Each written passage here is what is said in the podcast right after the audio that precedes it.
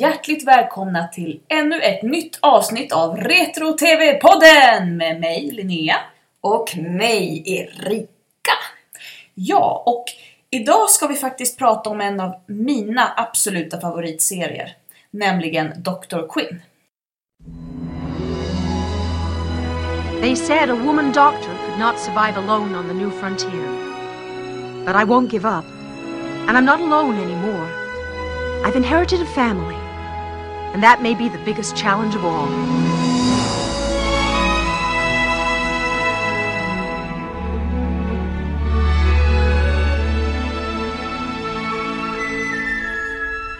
Ja, och du har ju följt den här serien länge. Den går ju inte nu, men du följde den när den gick kanske? Eller har du sett den i efterhand? Ja, alltså jag vet att jag såg något enstaka avsnitt för att den, den gick ju eh, i USA då mellan 93 och 98. Eh, och jag har nog sett något avsnitt i efterhand för den gick ju på TV4 i Sverige vad jag vet. Eh, då och sen så eh, kom den igång igen och gick på TV4 Guld ett tag, precis när den kanalen var ny och då gick den alltid där runt femtiden när man kom hem från skolan. Eh, och jag har för mig att TV4 Guld startade någon gång när vi gick på gymnasiet så att det var helt rätt tid att börja kolla på den här serien. Och sen dess då har jag då köpt eh, äh, DVD-boxarna och sett nästan alla avsnitt. Just det. Så det var på det viset som du introducerades för den här TV-serien. Den gick liksom på en lägre tid när du kom hem och satte dig ner för att titta. Ja, lite så eh, måste man väl ändå säga. Eh, och det är en sån här serie som eh, man fastnar väldigt snabbt för att det är väldigt många bra skådespelare så att eh, det, det gör inte så mycket heller om du missar något avsnitt här och där för det är oftast ett avslutande, en avslutande episod varje avsnitt. Så att du kan se ett avsnitt här, hoppa in några avsnitt senare. Fristående avsnitt alltså. Exakt, precis. Ah, Okej. Eh, som var väldigt vanlig form egentligen fram till, ja vad ska man säga, 2000, 2000 kanske? Ja, alltså egentligen i, i kanske när HBO började göra entré. Eh, för innan dess så är nästan de flesta tv-serier hade ju fristående avsnitt eh, och så några enstaka eh, dubbelavsnitt och sådana saker. Just det, det kommer alltid upp den här lilla texten efter avsnitt to be continued. Ja, precis. Och några sådana har vi ju i Dr. Quinn såklart också. Ja, Ja, eller eh, Dr. Quinn Medicine Woman, som den i riktiga titeln är då. Eh, el- eller som de försökte lite i Sverige och på vissa av DVD-boxarna, Lilla doktorn på prärien. Eh, Oh, den är inte bra! Oh, lilla doktorn på prärien. Ja, det, och det är, jag förstår var det kommer ifrån för att den, den utspelar sig ju i samma, samma tid som Lilla huset på prärien och det är samma, eh, samma vad ska man säga, demografi man vill komma åt. Den här en hel lille familjeserie som man kan titta på både med mormor och med sina barn och så. Eh, och så är det ju sam- precis det u- som utspelar sig ungefär samma del av USA också. Amerikanska Ja, mellanvästern. precis. Eh, Det här utspelar sig då i Colorado Springs i, i eh, Colorado, i närheten av Denver. Eh, Och det här är ju då innan det blivit en delstat, så det är Colorado Territory. Och eh, den handlar ju då om eh, Dr. Michaela Quinn som eh, utexaminerad läkare från en av de här kvinnliga läkarlinjerna i Boston. Och hon har då jobbat med sin far som är läkare på hans klinik i Boston. Men när hennes far dör så flyttar alla patienterna för det visar sig att de, de vill inte ha en kvinnlig läkare utan de gick ju dit för att det var hennes far som, som höll i kliniken. Eh, och då svarar hon på en annons då att Colorado Springs behöver en läkare så hon skickar en ansökan och får svar av, eh, av pastorn där att åh men du är så hjärtligt välkommen. Så hon beger sig på den här långa, långa resan. Det tar ju flera dagar att resa både med tåg och med, med diligens ut. För det, tåget har inte kommit till Colorado Springs än när serien börjar. Mm. Och så stöter de på patrull direkt. Ja, vad händer? Ja, det visar sig ju att, att eh, det är ingen där heller som eh, vill ha en kvinnlig läkare. Det är inte så att man har mer progressiva tankar i mellanvästern än vad man har i Boston. Tvärtom skulle jag vilja Tvärtom. säga. Och eh, pastorn säger ju det att, eh, eller rätt sagt Michaela säger ju det att eh, hon fick namnet Michaela för hennes mor och far som redan hade, jag tror de är fyra, nej de är fem syskontal, så fyra döttrar hade de, tror inte den här femte blir ju en son, så de hade bestämt att han ska heta Michael. Och då blev det Michael, eh, alltså Michaela Quinn. Because my eh, mother and father thought they were having a boy. Och så säger pastorn, say, yes so did I. För han har läst hennes annons som eh, Michael A. Quinn. För han kunde inte tänka sig att det finns en kvinnlig läkare liksom. Framförallt inte en kvinnlig läkare som ensam reser ut till liksom vilda västern på den här tiden. This is most embarrassing, Miss Quinn, and I want to apologize for the inconvenience, but we will, of course, pay your way back to Boston. That won't be necessary, thank you. Colorado Springs needs a doctor, and I happen to be one. But you don't understand. No one around here has ever heard of a lady doctor. Well, it's always the first time. But, miss, there are no respectable single women in Colorado Springs. That's a shame, Reverend. Every town should have at least one. det är lite temat för serien också. Det märks väldigt tydligt den här 90-talets feministvåg är inne. För det är många starka kvinnliga karaktärer som har sina egna karriärer och, och driver igenom och minsann står upp för sig själva på ett sätt som jag inte tror var sådär jättevanligt. Nej, så den är inte helt realistisk på det viset. Nej, det kan man inte säga. Eh, om inte annat så märker man det ganska snabbt eh, med alla, alla fall som Michaela får för att det, hon, hon, hon låg nästan före kanske 90-talets läkarkunskaper ibland känner man. Det, det är framförallt ett avsnitt som hon, de hittar en man ute i skogen, hon och hennes barn, som har, han har så här hemskt deformerat ansikte. Det visar sig att han har varit lokförare och varit med i, en- i en tågkrasch eh, och då bränt hela ansiktet. Och hon bestämmer sig då för att använda den här nya fantastiska tekniken hon har läst om, så här reconstructive surgery. Och eh, lyckas då med plastikkirurgi få hans ansikte att se i princip normalt ut.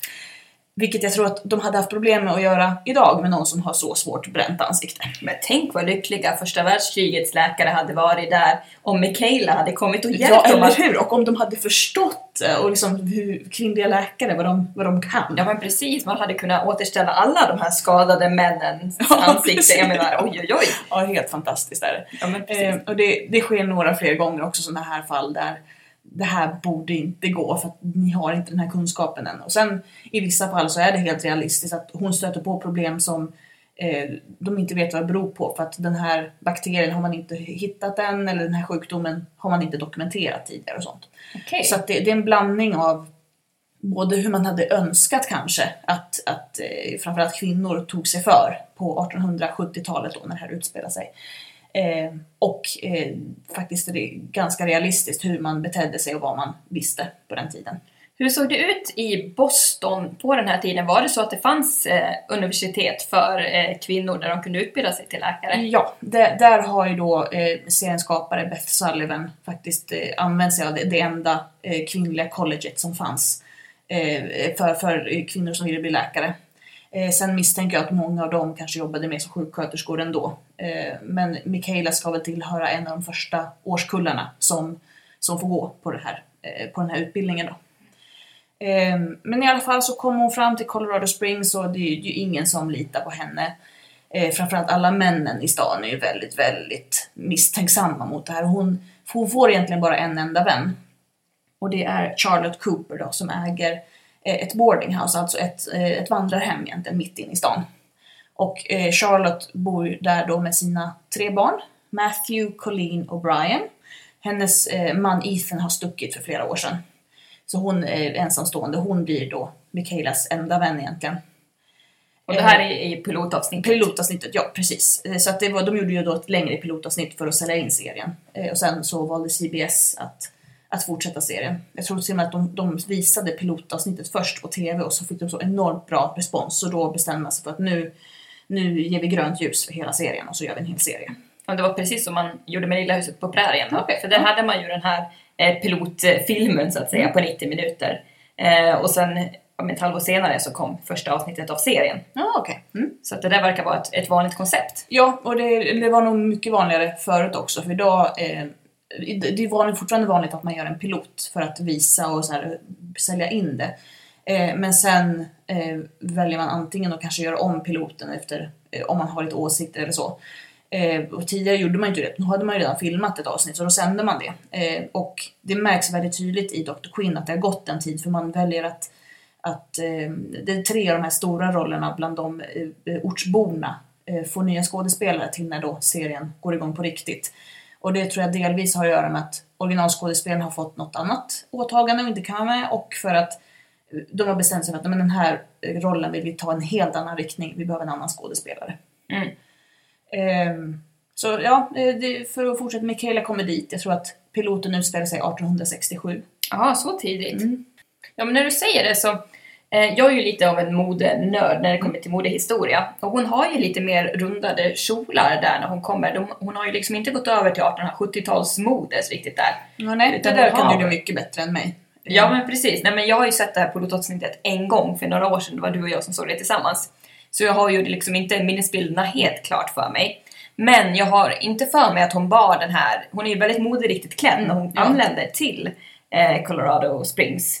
Eh, och det är väl det också som ortsborna reagerar på, att här kommer den här Ja, storstadsfröken. hon är ju en fin dam liksom. Hon kommer ju inte klädd i, i som de här klä, kläderna man kan arbeta i eller liksom utan hon är ju verkligen finklädd. Och det första hon gör när hon stiger ut ur diligensen är ju att ramla rakt ner i en lerpöl. För att understryka det här då att i Boston hade de så här fina eh, stenbelagda gator och ordentligt och fint och så. Och sen men i Colorado Springs så är det ju det är bara lera och det är hästbajs överallt och liksom lite så.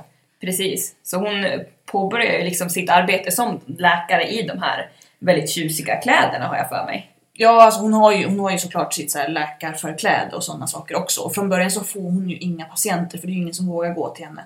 Hon har ju inte ens eh, egentligen en klinik eller någonstans att vara på så hon, hon får köpa eh, en stuga en bit från stan eh, av då Sally som är den här eh, lite mystiska mannen som har bott med Cheyenne-indianerna och så. Eh, han är egentligen en, en vit man, har varit med i inbördeskriget och sådana saker men han är då liksom lite av båda världarna och han säger inte så mycket och sånt. Eh, Michaela får senare reda på att Sally har varit gift med dottern till, eh, till butiksinnehavaren Lauren Bray tidigare. Men att då hans dotter Abigail har dött i barnsäng och det var efter det som Sally lämnade stan och eh, hittade sig själv hos indianerna. Ungefär så. Så är det väldigt mycket så här, ja, exotism skulle man väl säga idag. Han är ju han är väldigt tjusig också, han är ju väldigt brunbränd och han har det här långa håret och så klär han sig i de här liksom indianinspirerade kläderna. Precis. Eh, och, eh, och Michaela vet ju inte riktigt vem den här personen är, men han låter henne då köpa hans gamla homestead, alltså hans eh, Gamla hemman kan man Ja, säga. som han, som han byggde åt sig och Abigail ute en bit och, och marken som det ligger på då, utanför stan. Och där tar hon emot då de få patienter hon kan få från början. Eh, och sen inträffar det då att Charlotte blir biten av en skallerorm och dör för att det finns ju inget, eh, inget motgift och framförallt inte i den här lilla stan för hon har ju inte hunnit bygga upp något eh, ja, något förråd egentligen. Och jag kommer inte riktigt ihåg hur det hände men jag tror att det har att göra med att man vill, eller, man vill inte att de här tre barnen Cooper ska skingras och sättas ut hos andra och sånt så att Michaela mer eller mindre adopterar alla tre. Och Michaela eh, vet ju inte hur man är mor, eh, kan väl knappt laga mat själv och massa sådana saker. Så att eh, mycket av första säsongen handlar om lite hur de ska hitta varandra och så. För Brian, alltså den minsta grabben, han är väl kanske fem år i början. Han eh, tyser ju till henne direkt. Och Colleen gör ju det också lite efter ett tag. Hon är kanske åtta, nio i första. Eh, men Matthew då som är tonåring, som ska väl vara en 15, 16. Han kan ju inte riktigt acceptera att hon helt plötsligt ska vara deras mamma. Nej, och det förstår man ju. Ja, och det tar också väldigt lång tid innan han kallar henne mamma. Så det är ju Dr. Mike då som de kallar henne för. Eh, men i alla fall mot slutet av då piloten så har Mikaela lyckats liksom vinna lite förtroende hos de här eh, eh personerna i, i stan. Och sen allt eftersom det går så inser de ju dels hur kapabel hon är och hur duktig hon är. Eh, och så mycket av resten av serien handlar ju egentligen om hur hon brottas mot dåtidens kvinnoideal och sjukdomar då såklart. Och eh, mycket så här rasistiska eh, tendenser och så. Så att det, det, det är det som är så intressant för många av de här ortsborna är verkligen så här på en gråskala. För de är eh, väldigt, väldigt rasistiska, både mot de svarta i stan och mot indianerna. Eh, när General Custer kommer in, här har vi då den riktiga historiska kopplingen och sånt, så hejar de på honom för att han ska liksom få bort indianerna, för indianerna får ju inte med sig något gott. Eh, när det kommer svenska emigranter dit, och det ses ju de som så här smutsiga, att de får med sig sjukdomar och sådana saker också. Ja, svenskarna var ju det smutsigaste som fanns på den här tiden. Ja, eh, så att det, det är mycket sånt. Så många avsnitt handlar ju då om att det, det sker någonting eller någon av de här ortsborna får för sig någonting. Eh, Och Mikaela måste då kämpa mot dem hela avsnittet. Och sen oftast i slutet av avsnittet så, så inser ju de hur fel de har haft och så blir det en fin moralkaka i slutet. Ja, så Michaela är liksom Charles Ingalls egentligen. Ja, ja, ja, det är en väldigt bra beskrivning. Det är hon verkligen. Och det är väl också orsaken till att jag inte tycker att, att hon är den intressantaste karaktären att följa heller. Eh, så det, när det finns några avsnitt, framförallt längre fram när det bara handlar om henne och barnen, de har jag nästan nästan spolat förbi för att de intressanta avsnitten, det som är kul att titta på som verkligen ger någonting, det är att se på de som handlar om just dynamiken i staden och hur alla reagerar mot varandra. För du har en jätteblyg eh, telegraf, eh, telegrafist heter det va? Ja. Som, som sköter ja, all brevhantering och sånt, Horace. Och han är förälskad i en av de prostituerade, Myra. Och Myra är då prostituerad på baren som ägs av Hank och då blir det en så här maktkamp mellan alla tre. Till saken hör att Horace då, han är med liksom traditionellt sett inte så attraktiv utan han är så här, ja men dels blyg och han ser, ser inte mycket ut för världen medan Hank då som äger baren är så jättemanlig och långt hår och så här, lång och stark så. Men Myra blir ju ändå förälskad i Horace och väljer att, att lämna det här livet som prostituerad för att vara med honom. Oj, så hon lämnar alltså Ha- Hank the Hank för Ja, Horace. precis. Och han, det klarar inte Hank av. För även om han har sett henne som en ägodel, för att han har ju varit hennes hallick, så, eh, så är han också förälskad i henne på något konstigt sätt. Så du, du har Marry me sometime?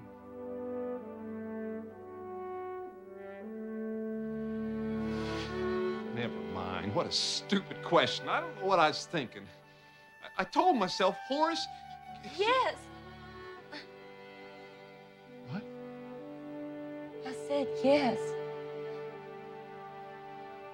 Eh, Och sen finns det ju då Jake Slicker som äger barberar, eh, liksom, salon, eller vad ska man säga?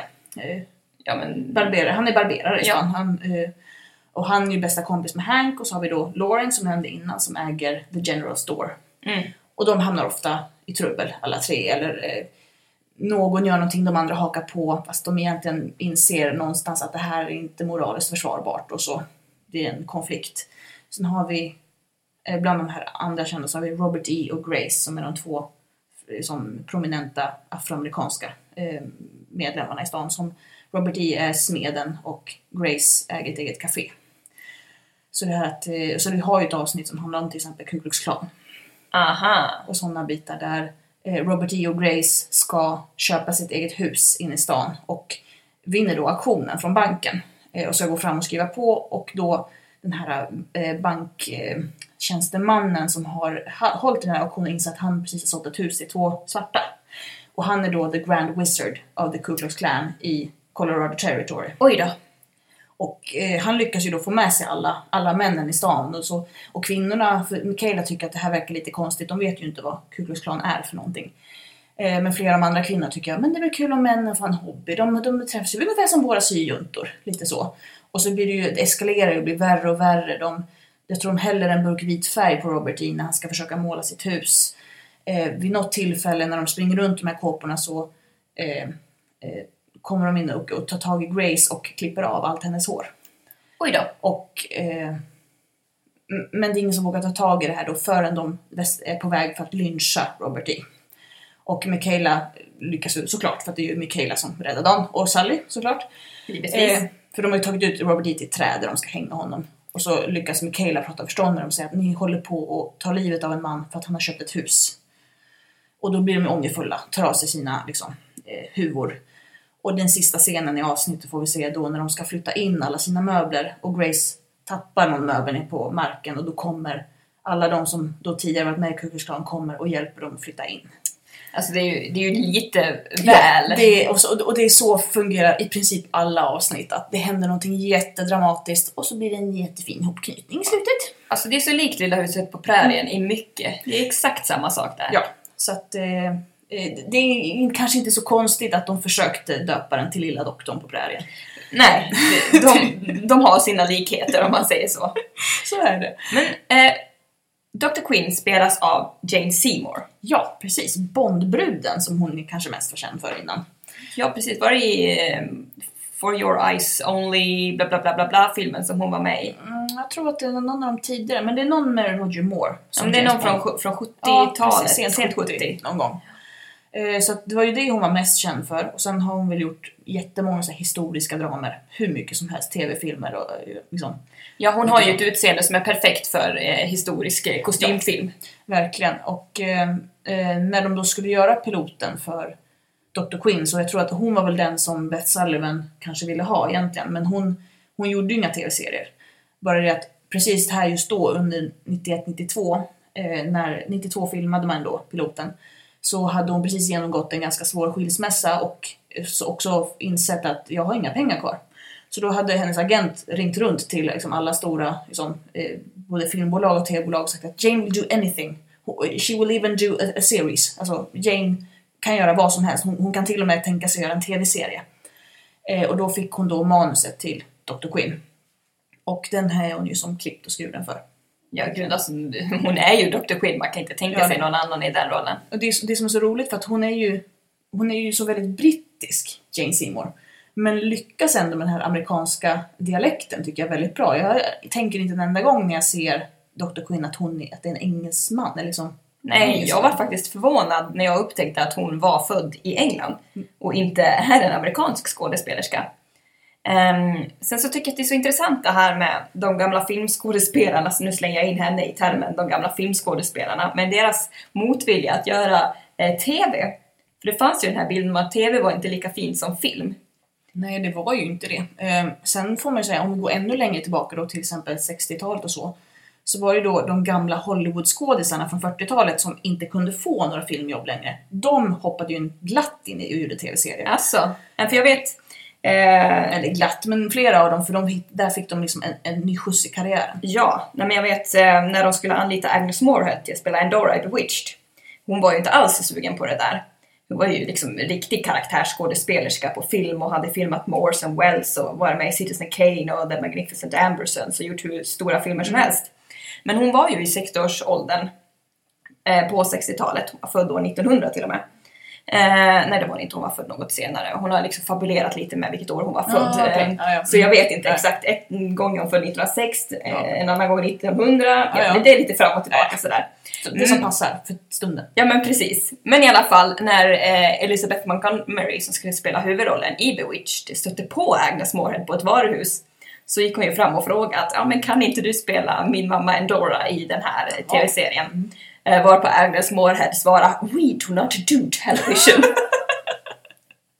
Ja, ja. Mm. jo, hon lät ju brittisk fast Ja. hon var amerikanska. Ja, jo, det gjorde hon. Hon hade väldigt såhär, eh, jag menar lite förnämt uttryck. Ja, jag tror Så. att man säger att det är så här transatlantic accent. Ja, okej. Eh, och det var eh, någon sorts eh, dialekt som många skådespelare aktiva på 30, 40, 50-talet hade. De pratade liksom, de artikulerade väldigt väl och jag tror att det är det som gör att de låter brittiska. Så är det säkert. Good morning, darling. Or should I be more specific and say, uh, good four o'clock in the morning? What are you doing up so early? I'm not up early. I'm up late. One party after another. I haven't been to bed yet. Eh, traditionell amerikansk dialekt är inte så väl artikulerad så att det har säkert med det att göra. Eh, men för att återgå till det här att filmskådespelare inte vill göra tv-serier, det har liksom också med att göra att eh, må- många liksom, tv-serieroller, man liksom fastnar i ett fack. Och så kanske det inte var så många roller som, där du fick visa så mycket av din bredd för att du skulle liksom spela samma karaktär då i, såg man framför sig, tre år och sen skulle du bara få spela olika typer av samma karaktär. Så det var nog eh, kanske det och så vill man kanske inte heller skriva upp sig på att jag ska göra det här i tre år. Nej. Eh, vi kan ta exempel som eh, Pierce Brosnan till exempel som eh, fick sitt eh, stora genombrott i Remington Steel. Då hade han ju skrivit på att, att han skulle göra en säsong tror jag det var och om eh, sen hade eh, tv-bolaget rättigheter att förlänga hans kontrakt. Eh, men första säsongen av Remington Steel gick jätte, jättedåligt. Och ungefär i, liksom, i samband med det här när det liksom hade börjat gå på tv så hade det på tal om att Roger Moore skulle sluta som James Bond. Nu är vi tillbaka i James Bond här. Eh, och då, eh, så då ville man ha Pierce Brosnan istället, liksom, som ersätta honom som James Bond. Eh, och så hade det liksom varit diskussioner om det så hade Pierce Brosnan frågat tv-bolaget också, men hur går det med Remington Steel? Kommer ni förlänga? Och de nej men vi kommer inte förlänga för att det går så fruktansvärt dåligt. Så han hade ju då mer eller mindre tackat ja till att ta över och spela James Bond. Vilket gjorde att flera eh, såhär, magasin och eh, Eh, tidningar började skriva om att det här är nya James Bond. Vilket då ledde till att folk ville veta vad det här var för person, för att Pierce Brosnan var ju inget känt namn. Så det var många, många fler som började kolla på Remington Steel för att liksom få liksom, känna in det här är nya James Bond, hur kommer han vara som James Bond? Och då bara några dagar innan hans kontrakt skulle löpa ut så valde de då att förlänga Remington Steel för att den hade fått så mycket högre tittarsiffror. Och i och med att de förlängde det så kunde Pierce Brosnan inte tacka ja till James Bond och det är därför vi har Timothy Dalton som James Bond i två filmer i slutet på 80-talet. Mhm. Så att jag kan tänka mig att det fanns någon sån rädsla hos många filmskådespelare också att om jag skriver upp mig för ett visst antal år så kommer jag kunna gå miste om jättefina filmroller, möjligtvis. Ja, och så finns, fanns det säkert en, en skräck att bli för mycket förknippat med den här TV-rollen. Till exempel som eh, stackars Torsten eh, eh, Liljekrona, Åh, farbror ja. Merker. Alltså, Ja, ja, han eh, i, i Vi på Saltkråkan. ja. Han var ju väldigt, väldigt eh, skolad dramatisk eh, teaterskådespelare och jag tror han var fastanställd vid Göteborgs stadsteater. Precis. Och han eh, Ja, så Ja. han, han, han gjorde ju Vi på Saltkråkan och blev förknippad med farbror Melker och så tänkte han att när han kom tillbaka till Göteborgs stadsteater igen så skulle han få spela de här tunga rollerna. Ja, som- Shakespeare ja, och liksom alla dem och folk började skratta så fort han kom in på scenen. Ja, och sen var det ju så också att eh, Bengt Bratt och Kent Andersson och de här grabbarna hade liksom kommit till Göteborgs stadsteater och de gjorde ju inte riktigt den här traditionella Nej. högerteatern. Nej, de gjorde ju inte det Torsten ville göra. Nej, precis. Jag vet att jag läste att Torsten ångrade bittert att han ställde upp och spelade farbror Melker för att det var inte det han ville bli förknippad med. Nej, precis. Eh, och det, då, då blir det ju svårt att faktiskt få spela kung Lear om alla tänker att åh nu kommer farbror Melker, hur ska du liksom, du har redan tappat publiken i din entré. Då blir det väldigt, väldigt svårt att fånga in dem igen liksom. Eh, I Pierce Brosnan-fallet gick det ju bra, för han fick ju spela James Bond några år senare. Eh, 95 kommer hans första Bond-rulle ut. Men så det blev en eh, liksom, försening på nästan 10 år där då. Men han fick rollen till slut. Men eh, Torsten och flera andra gick det ju inte lika bra för. Nej. Vilken är din eh, favorit eh, James Bond? Oj. Oj, den... Jaha, av... av, eh, av hmm. Alltså jag gillar ju faktiskt Timothy Dalton. Mest för att, alltså jag, för, jag förstår liksom, jag tycker det finns en skärm i, i allihop. På olika sätt. Men Timothy Dalton var den första eh, den första där det, liksom, det blev på allvar. För att både Sean Connery och Roger Moore var ju så här, antingen de här dåliga ordvitsarna i Sean Connerys fall, och Roger Moore så var de här lite mer finessvitsarna och liksom lite sånt. Men det var mycket alltså, det är så här glam-spioneri. Timothy Dalton så blev det liksom lite, lite att det tände till. Det blev lite på allvar. Eh, och just för att han... Jag är inte så säker på att han egentligen ville göra rollen heller, så jag tycker att det är ganska, det är ganska intressant att kolla på. Just av den anledningen, för att det, det finns inte det här... Han bryr sig uppenbarligen inte om att försöka anamma någonting som Sean Connery eller Roger Moore har gjort. Alltså jag, min favorit är ju helt klart Roger Moore. Ja, jo men det, det förstår jag. Ja, och jag älskar ju att Bond är liksom den här lyxspionen, det är så här snygga bilar, det är palla, liksom slottsfester, det är eh, man är på galoppbanan, man har hög hatt, man liksom mördar folk med sin promenadkäpp. Alltså det är ju det som är Bond, all den här lyxen och all den här glammen och all den här finessen och all den här eh, coola brittiska humorn. Ah, I like it, I love it. ja. Men tillbaka till Dr. Quinn, nu Ja. har vi verkligen spårat ut Ja, men annat det är väl inget ovanligt för oss i och för sig, men Men jag undrar en sak. Var spelade man in Dr. Quinn? Ja, eh, de hade ju en egen ranch ska man säga, eller de hade byggt en egen liten filmstad uppe där i bergen där i Kalifornien, för det är i närheten av Hollywood såklart, som man spelade in det här. Men man filmade alltså allt på, som man säger, on location, det vill säga inte in i en studio med massa kulisser utan ute bland riktiga hus i en riktig liksom, by, eller stad. Eh, och den här finns ju fortfarande kvar idag så att eh, den är ju lite ombyggd och man har rivit något hus och så men man kan fortfarande åka dit och känna igen det som att åh men det här är ju Colorado Springs. Används den fortfarande som alltså, location för filmning eller har det blivit någon sorts turistmål? Det var en bra fråga. Jag tror att eh, man använder det säkert både innan och efter. Jag är inte säker på att man använder det lika mycket idag. Eh, men ehm, Ja, nej, det var en bra fråga. Jag vet att fansen brukar ha eh, så här, återkommande träffar där varje år, så det är nog inte så aktivt idag. Just för att det kanske inte eh, gör så mycket i den miljön, eller filmas så mycket som behöver en sån miljö. Eh, men det är intressant när man kollar på serien för att man märker ju, det, det är ju någon scen liksom det regnar och det kan de ju inte göra någonting åt så då får man ju spela i regnet och eh, lite andra sådana saker. Och hur fungerade det med inomhusscenerna? För jag vet Lilla huset så var man ju ute på location eh, när man spelade in alltså alla stadsscener, när man var utomhus helt enkelt. Men sen så fort man var inomhus så var man i filmstudion i Hollywood. jag har för mig att nästan, nästan allt är där uppe på location just för att det är så mycket i varje avsnitt som, som man ser Även om de kanske i något fall, hon inne på sin, nej, Michaela är inne på sin klinik så ska de ändå gå ut och gå över liksom, gatorna och sånt. Och det här liksom, ligger uppe i bergen en bit ifrån Hollywood. Så det är en ganska lång sträcka att ta sig fram och tillbaka. Jag vet att första säsongen så hade Jane Seymour hade jättelånga dagar för att hon, Michaela är med i nästan alla scener. Så hon kunde ju ha 18 timmar långa dagar ibland för hon var tvungen att åka upp och sitta där jättetidigt eh, Eh, och vara, fram, vara kvar fram till liksom sista, eh, som sista tagningen på dagen. Och jag har läst flera intervjuer med skådespelarna och de pratar om att eh, det var så jobbigt, de visste inte vilka kläder man skulle ha för man var tvungen att ha på sig långkalsonger när man kom dit på morgonen och sen blev det jättevarmt mitt på dagen och då hade man alldeles för mycket kläder på sig. Så att jag tror att man filmade i princip allt uppe, alltså på plats. Okej. Och hur lyckades man eh, återskapa? För jag kan tänka mig, nu vet inte jag hur landskapet ser ut just där man filmade, men jag tänker att Colorado, och Colorado Springs, att det var ett ganska dramatiskt landskap med berg och alltså den typen av, eh, jag menar, av geografi. Ja, de har ju till exempel eh, eh, det finns ju ett berg som heter Pikes Peak, som är ett riktigt berg då, som ligger i närheten av Denver. Som, det är något avsnitt som kvinnorna bestämmer sig för att de ska bestiga Pikes Peak såklart. Och så händer det massa saker på vägen och de börjar misströsta att vi kanske inte ska göra det här för vi, det är bara männen som ska göra sånt här och hej och hå. Men eh, så att det, det, alltså det är en hel del av dem, när man ska se hur liksom, naturen och bergen och sånt, det är så upp, lite uppenbart att de det här är filmat på ett annat ställe eller det är taget från någon annan typ av dokumentärfilm. Eh, men just själva stan och det som är runt omkring känns inte alls som Kalifornien utan det, det är som funkar ganska bra.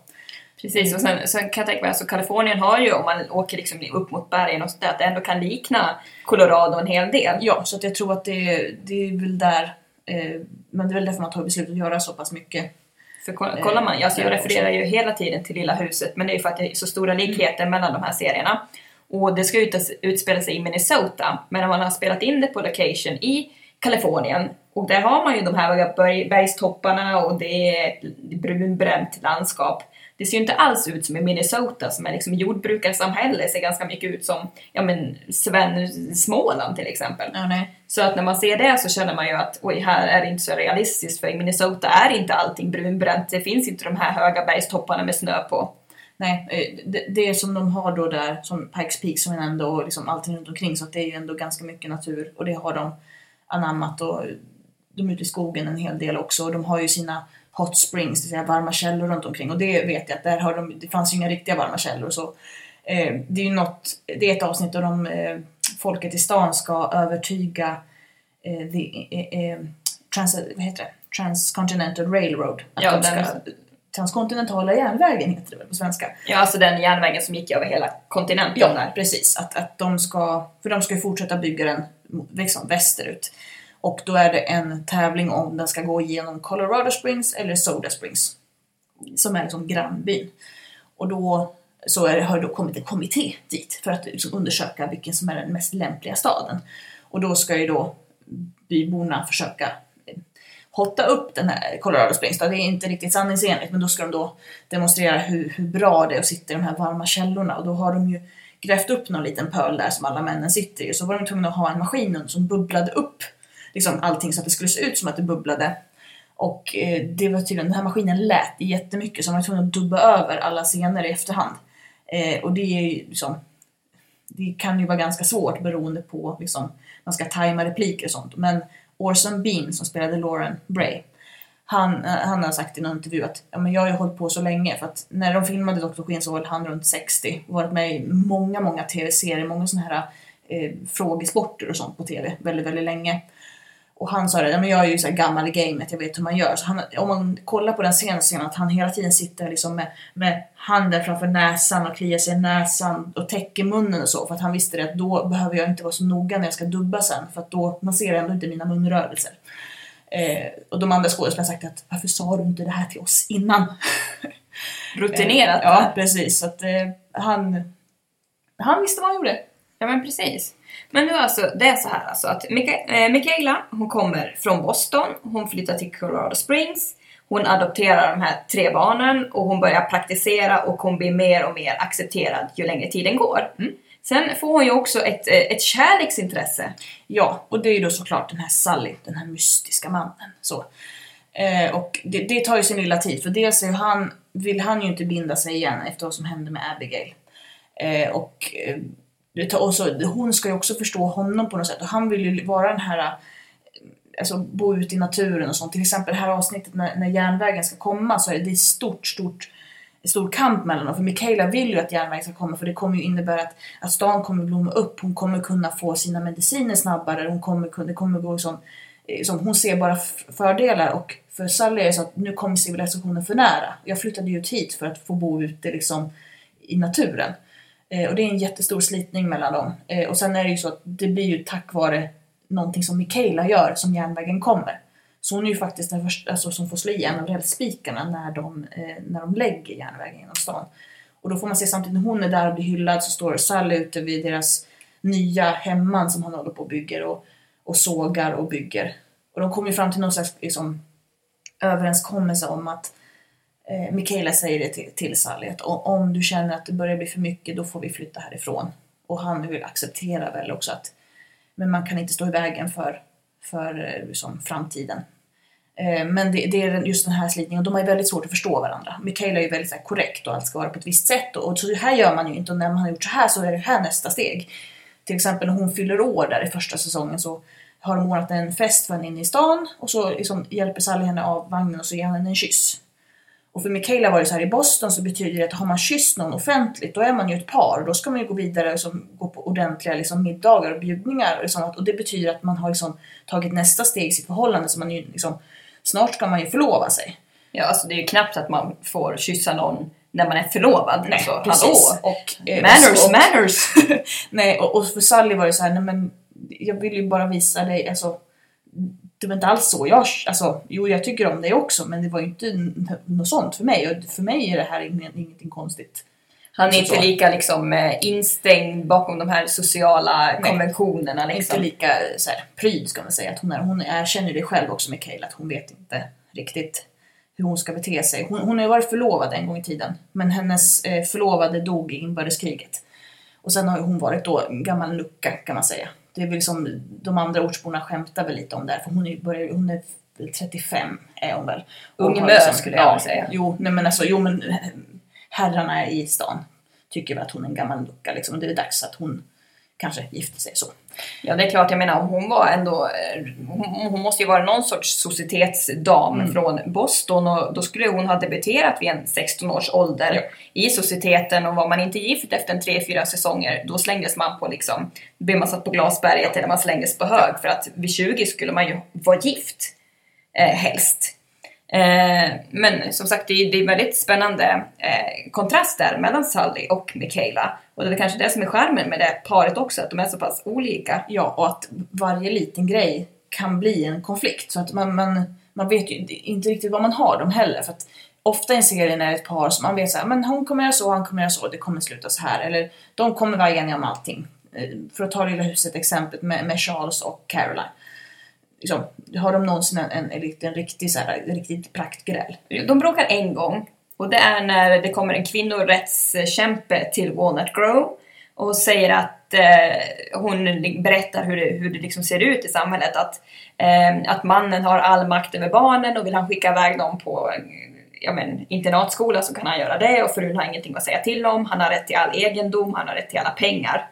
Eh, och eh, vem reagerar starkast på det här? Jo, Nils. Ja. För han tänker ju att yes, äntligen har jag lite makt över min fru Harriet.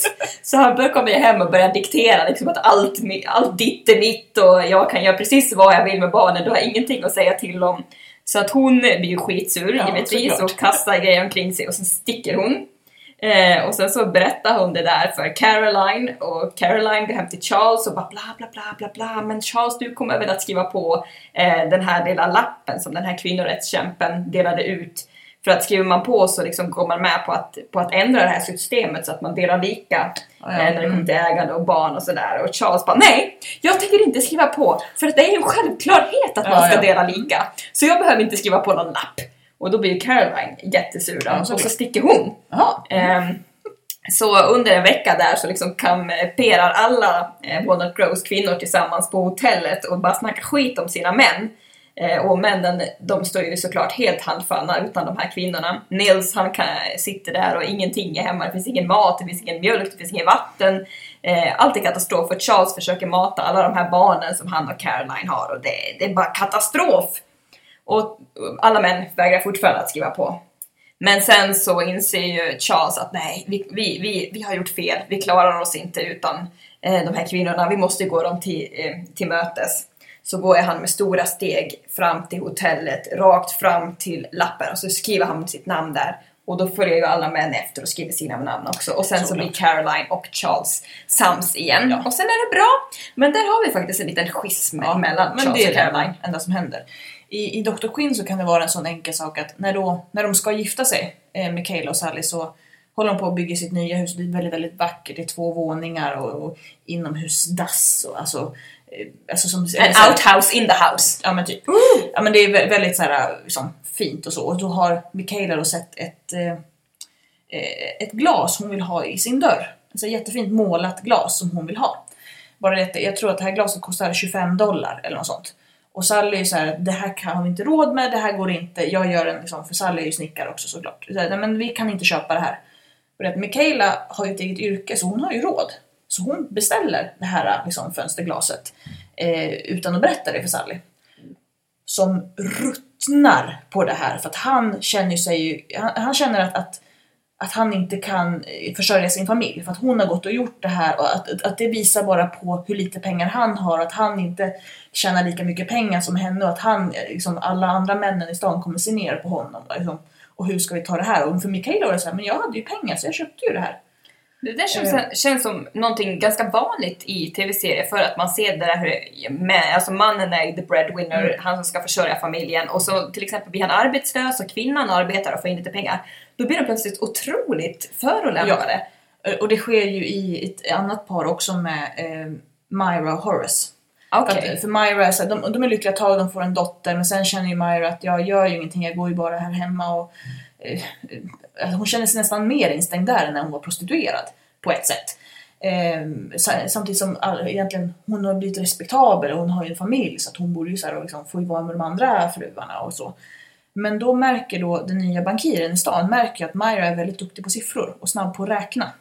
Så han ger ju henne ett jobb att komma och jobba i hans bank och sitta och räkna siffror och så. Och hon blir, som känner sig som behövd. Och växer jättemycket och det här klarar inte Horace av. För att han hade ju den här, det här var hans lilla liksom manliga grej. Att han har liksom, alla andra har tyckt att han är så liksom fegis. Och så hade han liksom ändå ett hem och en fru och en dotter och var liksom det var den som försörjde familjen. Och nu går hon, liksom Myra visar sig. Och då är det så att då måste ju han ta hand om dottern. Liksom den här liksom ja, lilla tultan som springer runt i blöjor för att Myra har ju sitt jobb och det, det kan han ju inte gå med på så han försöker ju sätta ner foten. Nej. Och då, liksom, så att det här leder till stora slitningar så Myra tar ju dottern och reser därifrån. Alltså man, man, man, man kan ju liksom dra, man, alltså dra paralleller till eh, Habermas, eh, den borgerliga offentligheten. Eh, där han beskriver just det här med att eh, den offentliga sfären är mannens sfär och den privata sfären är kvinnornas sfär. Och mannen kan gå mellan den eh, offentliga och den privata, men kvinnorna kan bara vara i den privata. Och det är ju lite det du beskriver här, hur hon gifter sig och då blir en del av den privata sfären. Så hon hålls där, medan Horace kan vara i den offentliga sfären och så kan han gå in i den privata sfären när han vill. Eh, men medan hon var prostitu- prostituerad så var hon ju en av få kvinnor som faktiskt hade tillgång till den offentliga sfären. Jo, precis. Och det här är väldigt intressant nu, jag som konstvetare som sagt, eh, jag har ju, eh, och som är kommunikationsvetare också, har ju studerat Habermas ganska mycket och just den borgerliga offentligheten. Och eh, där kan man ju också se att all konst eh, producerad av kvinnor till exempel på 1860-1870-talet, de här tidiga impression, eh, impression, eh. Impressionistiska. Tack, ja. tack. Eh, eh, de avbildar ju alltid eh, motiv från hemmet eller att de på något vis är bakom någon sorts barriär som skiljer dem från den off offentliga sfären. Medan man, männen, till exempel Degas, eh, han avbildar ju alltid saker som händer i, i det offentliga. Eh, ja, men till exempel en teater eller en eh, pub eller en bar eller något sånt där. Ehm, Så där ser man väldigt tydligt det här som du beskriver med det privata och det offentliga eh, som Myra ger uttryck för. Ja. det ska ju också då sägas det här, som jag nämnde lite tidigare också, att det är många kvinnor med karriärer. För vi har ju till exempel Dorothy som är, hon introduceras i serien då hon blivit misshandlad av sin man. Eh, och eh, sen dör hennes man, eller hon, hon vid något sånt här tillfälle så slår hon honom i, hu- i huvudet med en stekpanna och han dör. Och då ska ju hon ställas inför rätta men så lyckas Michaela bevisa då att han dog inte av slaget utan han dog av någonting helt annat. Och så blir hon fri. Och Ah. då, eh, Dorothy måste ju då hitta något sätt att försörja sig på så hon startar eh, The Gazette, det vill säga tidningen i stan och då eh, driver sitt eget tryckeri och trycker tidningar och är journalist. Eh, vi har Grace som då startar ett eget café eh, och det är väl kanske det enda paret där både mannen, då Robert E. som är smeden och kvinnan inte har någon, något problem med att den andra arbetar. Eh, så det är ganska harmoniellt förhållande på det sättet. Sen får de andra problem senare, de har svårt att skaffa barn till exempel och sådana saker. Och sen har vi då en Miss Olive som är med i första säsongen också som är då Laurens syster och hon har eh, jätte- jättemycket boskap som hon driver runt med liksom, och har liksom några sådana här eh, vad heter de? Cowhands? Nej. Ja, men farmhands. Farmhands som Ja. hjälper henne. Och, men hon är liksom, är ju chef över alla dem. Har ju så flera hundra liksom, boskapsdjur och nötkreatur. Som hon, liksom, och hon är, liksom, så det finns väldigt många starka kvinnor men i nästan alla fall då liksom, när det blir ett, ett förhållande så kommer exakt in det här som du pratar om. Jag tror ändå att det kan ha varit så att eh, i, nere i de, om man säger, i de lägre klasserna eh, så, så hjälptes man åt mer att kvinnan hade ändå en, någon sorts stark position för att hon, hon drev mycket, hon tog hand om mycket och många var ju änkor och de drev sina affärer väldigt bra. Eh, så att jag tror att eh, mycket, alltså den bild som vi har till exempel av 1800-talet har ju formats mycket av eh, alltså de överska, översta skikten, Mm. som Jo, kungligheter och sånt där. Och de var ju otroligt uppdelade. Eh, jag menar, så, kvinnorna existerar ju bara för att liksom föra eh, familjelinjen vidare. Precis. Medan man i de lägre klasserna hade liksom, man behövde arbeta, man behövde försörja sig. Mm. Blev man änka så var man tvungen att driva sina affärer vidare. Ja, eller som Charlotte Cooper som blir lämnad av sin man. Ja, men då är det helt accepterat att hon får eh, driva det här vandrarhemmet själv. Ehm, Det är väldigt, jag tyckte hon var en fantastiskt sympatisk karaktär. Mm, så jag tycker att det är ganska synd att hon försvinner redan i pilotavsnittet. ja, man hade kunnat bygga upp det där lite större tror jag och liksom har gjort Eh, sen förstår jag att man gjorde det för man visste ju inte heller om man skulle få göra en hel serie så man ville väl liksom driva hem det här och liksom få en ordentlig och så också det här visa på att oj vad Mikaela tar på sig och hon klarar det här också.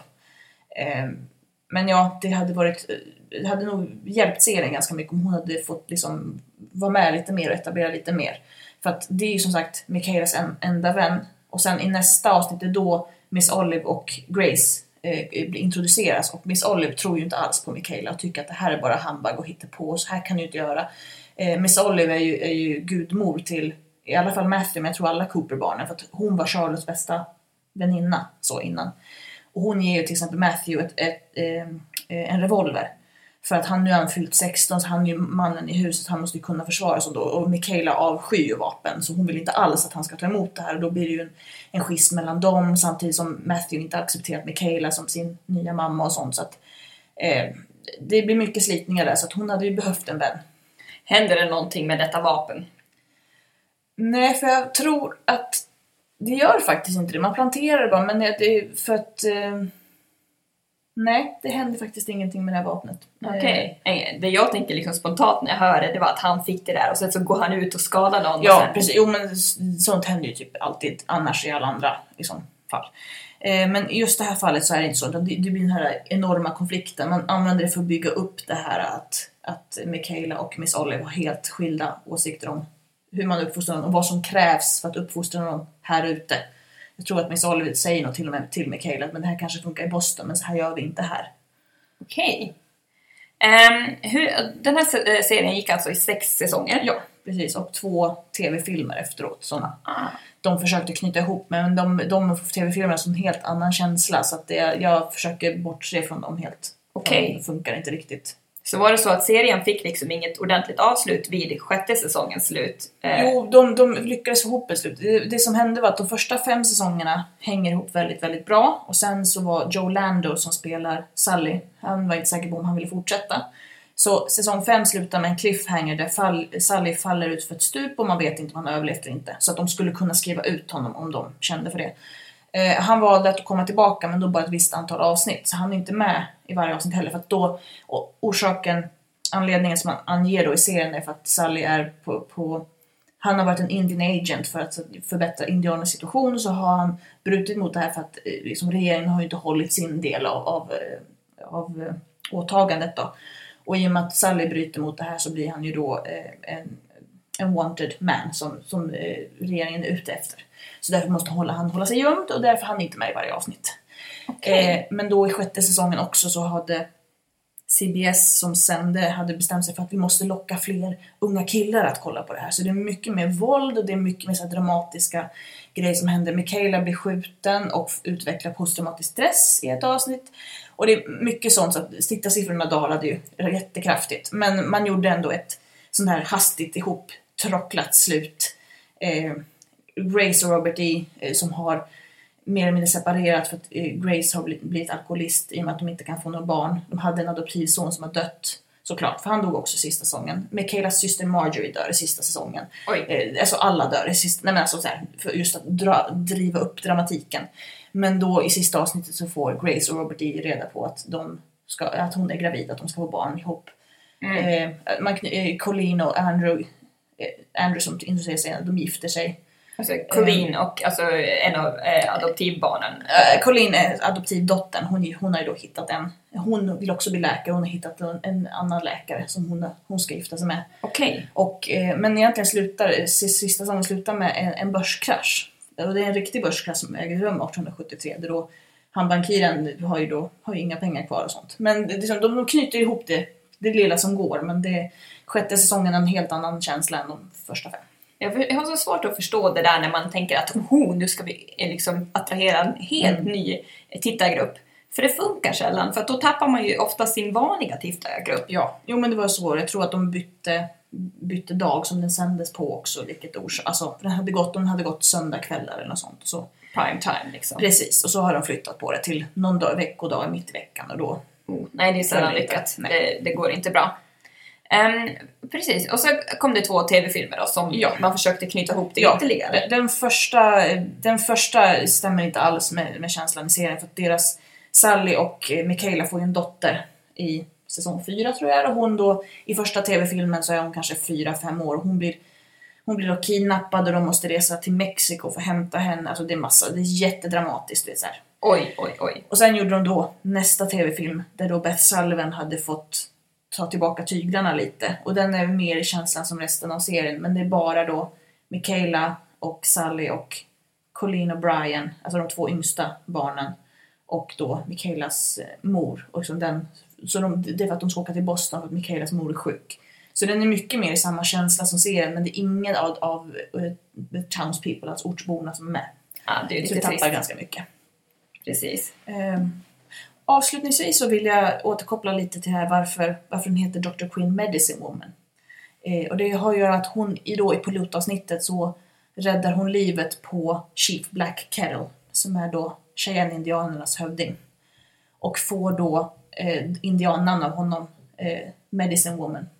Och sen så, eh, Sallys bästa vän är ju en Cheyenne-indian, eh, Cloud Dancing heter han och så ut och har jobbat som medicin, eller är medicinman, jobbat som gör de inte, men de är medicinman.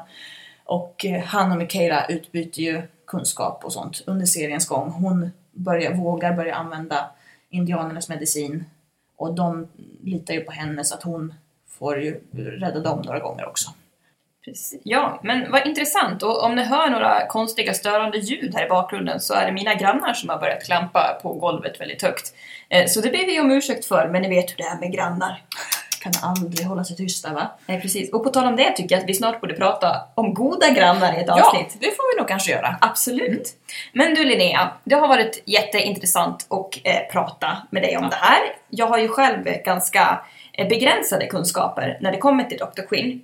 Men jag tycker att det har varit väldigt intressant att lära mig mer och eh, jag ska ta tag i saken och faktiskt börja kolla lite mer på den här TV-serien. Ja, så kan vi diskutera lite märkliga storylines och hennes berömda fall utöver då plastikkirurgifallet kanske. i ett eh, framtida avsnitt någon gång. Det tycker jag absolut. Tack så jättemycket för att ni har lyssnat på det här avsnittet. Och tycker ni att det här var väldigt roligt att höra så får ni ju jättegärna prenumerera på den här podden så att ni får avsnitten direkt i er telefon när ett nytt avsnitt kommer. Gilla oss också på Facebook, gilla oss på Instagram, så hörs vi nästa gång. Det gör vi! Hej hej! Hej då!